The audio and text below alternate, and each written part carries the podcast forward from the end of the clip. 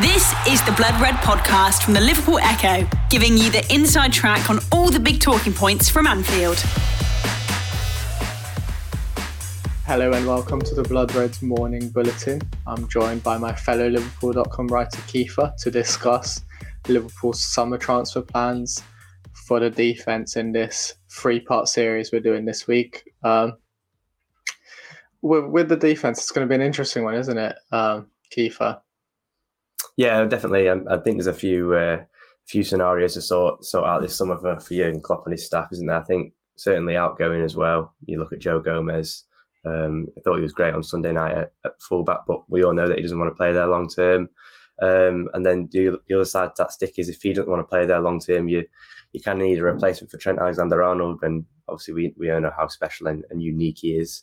Um, you know, it's not an easy task to find someone who kind of slots in like a glove on that right hand side. I mean, you know, we kind of we've seen it with Kostas in his second season. He's he's been a lot better and he's been able to close that gap um, and allow Robertson to kind of have games off here and there, or maybe when he's you know not been at the peak of his powers, which has you know been really useful for Liverpool and sustaining you know challenges on four four fronts. But you know I think that the the key thing is now to, kind of find that on on the right hand side for Trent. Um, you know we've got Neco Williams who's out on loan at Fulham and he's doing well, but you know after having a taste of first team football, is he going to want to come back and, and sit on the bench and, and, play here and there? So yeah, there's plenty of uh, scenarios and, and stuff to sort out. Yeah, I mean, like you say, that the left back position, I think is fair to say, is probably sorted. Um, there's no need for incomings or outgoings. I think I saw there's some minor rumours about teams being interested in Kostas Tsimikas, but uh, I don't think he's interested in moving away from Anfield anytime soon. But at, at centre back, it is definitely going to be interesting, and I think a lot of Liverpool's activity will hinge on Joe Gomez's future. Where, where do you see that going? Do you think he will move on, or do you think he will stick around? It's such a difficult one, isn't it? Because I think games like Sunday, you know, when he does play well, you know, people kind of reminds people how good he can be. And like I said, not albeit not in his natural position, but kind of see the athleticism that he does possess. You know, obviously, yeah, he's not the best going forward, but as a centre half, he doesn't need to be.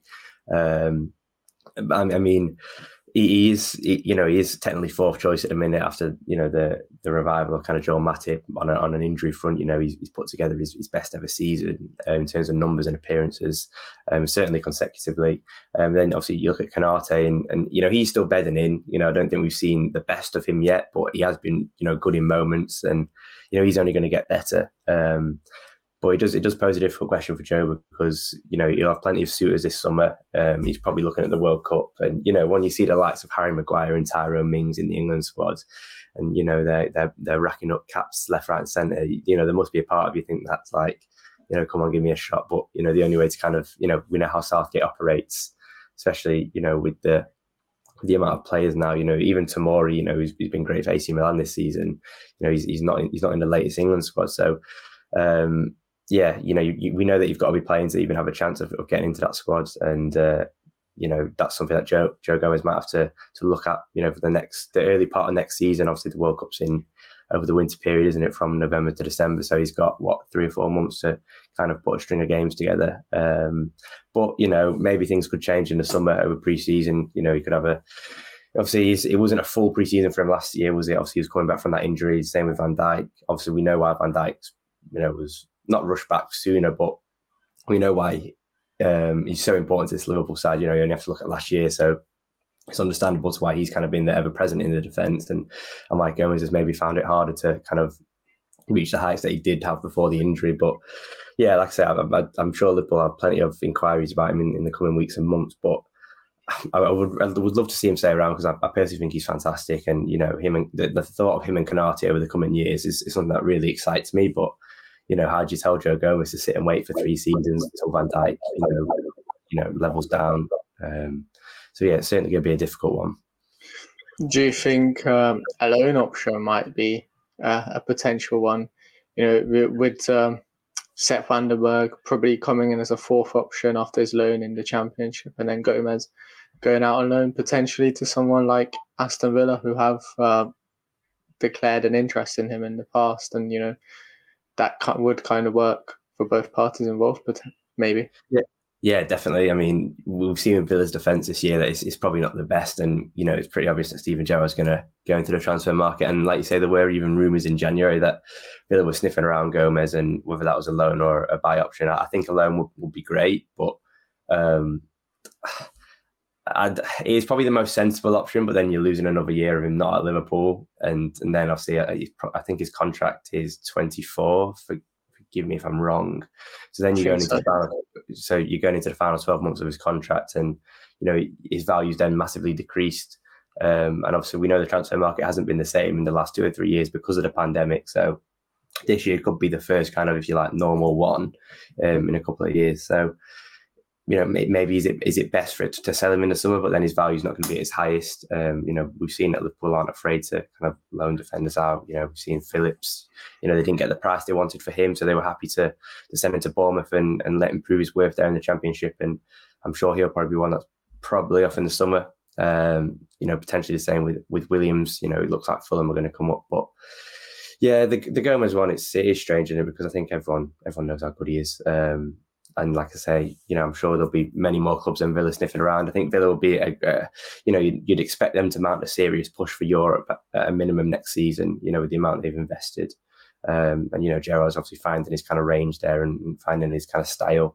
Um, but I'm sure, you know, like we saw, we, not comparing him to Klopp, but you know, Klopp's first full season obviously does a huge difference, wasn't there? So, you know, when managers get their feet under the table and they get comfortable and they kind of have a few of their own signings, get a full pre-season, you know, Villa could be a force, and and then that's maybe you know, where Gomez kind of helps, you know, puzzle that piece together. Um, but yeah, it would be a shame to, to let him go. But then, you know, if, if it was a year's loan and then he came back in, in 2023, whenever it will be, you know, and he and he was able to cement himself when you'd expect Matip to be getting on maybe by then and or, or certainly his minutes to be significantly reduced. Um, then you know maybe he could slot back into to the Liverpool side. But the thing that the only kind of thing that does worry me about this year is that obviously Liverpool competed on you know for a quadruple.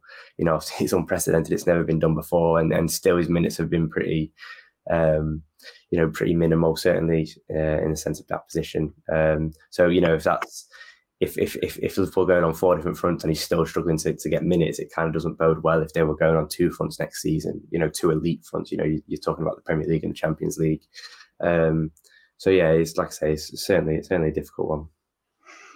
Yeah, I think when it comes to selling him, what Liverpool will have to ask themselves is: Is there anyone better in the market or more available?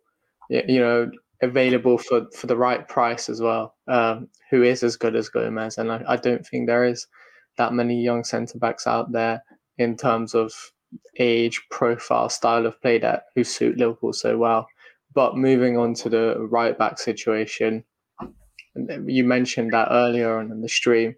Um, Neco Williams has done very well at Fulham. Um, he's kind of similar in uh, I think when it comes to his style of play, he's equally as attacking as Trent, just different in how where his output comes from.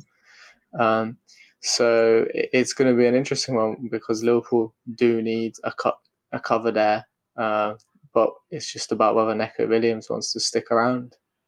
Yeah, definitely. I think I think you've hit the nail on the head there. They obviously are, you know, both very attacking minded fullbacks. You know, the modern fullback, if you want to call them that. I think obviously Neco, I think he's prefers maybe the overlap more, and Trent obviously this season we've seen you know comes more in field and sort of like an underlap. Um, but you know it's not it's not a uh, it's not a sly on on Neco Williams. It's just that he isn't Trent, and I think obviously the drop off is you know sizable again, but no disrespect to Williams. Um, but I think Liverpool struggled to find a, a, a fullback, certainly one who wants to play as a number two, where there would be, you know, a, a, where the gap wouldn't be you know, enormous when Trent isn't playing. So you're always going to get that, and it's just about being smart with it and, and looking at the profile of player you want to recruit. Maybe it's an older an older heady, you know, can maybe nurture Trent a bit and kind of you know mold him into this future Liverpool captain that we've all kind of um, heard mentioned over the over the years, or you know, because is, is it going to be a young player who's going to be similar age or if not younger to Trent, who's thinking, well, I'm never going to get a kick here, um, because you know that's it's not going to be great to push Trent, is it? But um, yeah, no, it's um, I, I, think I saw I saw an interview with Williams yesterday. He's obviously in the Wales camp, head of their World Cup playoff, and, and he basically said that this is the first time he's gone into a camp playing you know, having played minutes, it's the best shape he's been in. And I just can't see a situation where he'd be happy to sacrifice that again, especially if, you know, Fulham, you know, are running running away with the league. So, you know, you'd expect them to be in, in, the, in the Premier League next season.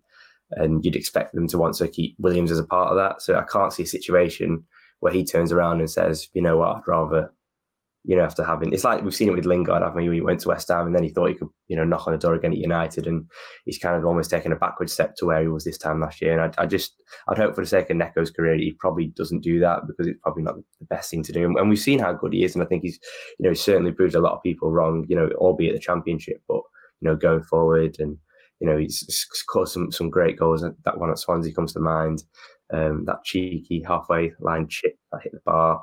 Um, so you know, there's certainly a player there, and if Liverpool can you know get a, a decent fee for him, um, you know, like I say, it might be the best option. Might be to go someone maybe at the latter latter stage of their career who's maybe willing to almost come in and you know be a mentor and maybe you know win a few trophies and and kind of you know oversee the development of Trent, which I think could you know really help him long term. But yeah, it's certainly going to be difficult because there's, there's, there's going to be such a small uh, pool size of, of, players who are going to be willing to kind of take that number two, if you like, um, position at fullback because we know that you know Trent along with Van Dijk, arguably Fabinho and Salah are like the, the hallmarks of this team and they're kind of the ever present. If you had to pick three to kind of three or four start every week, it would be them.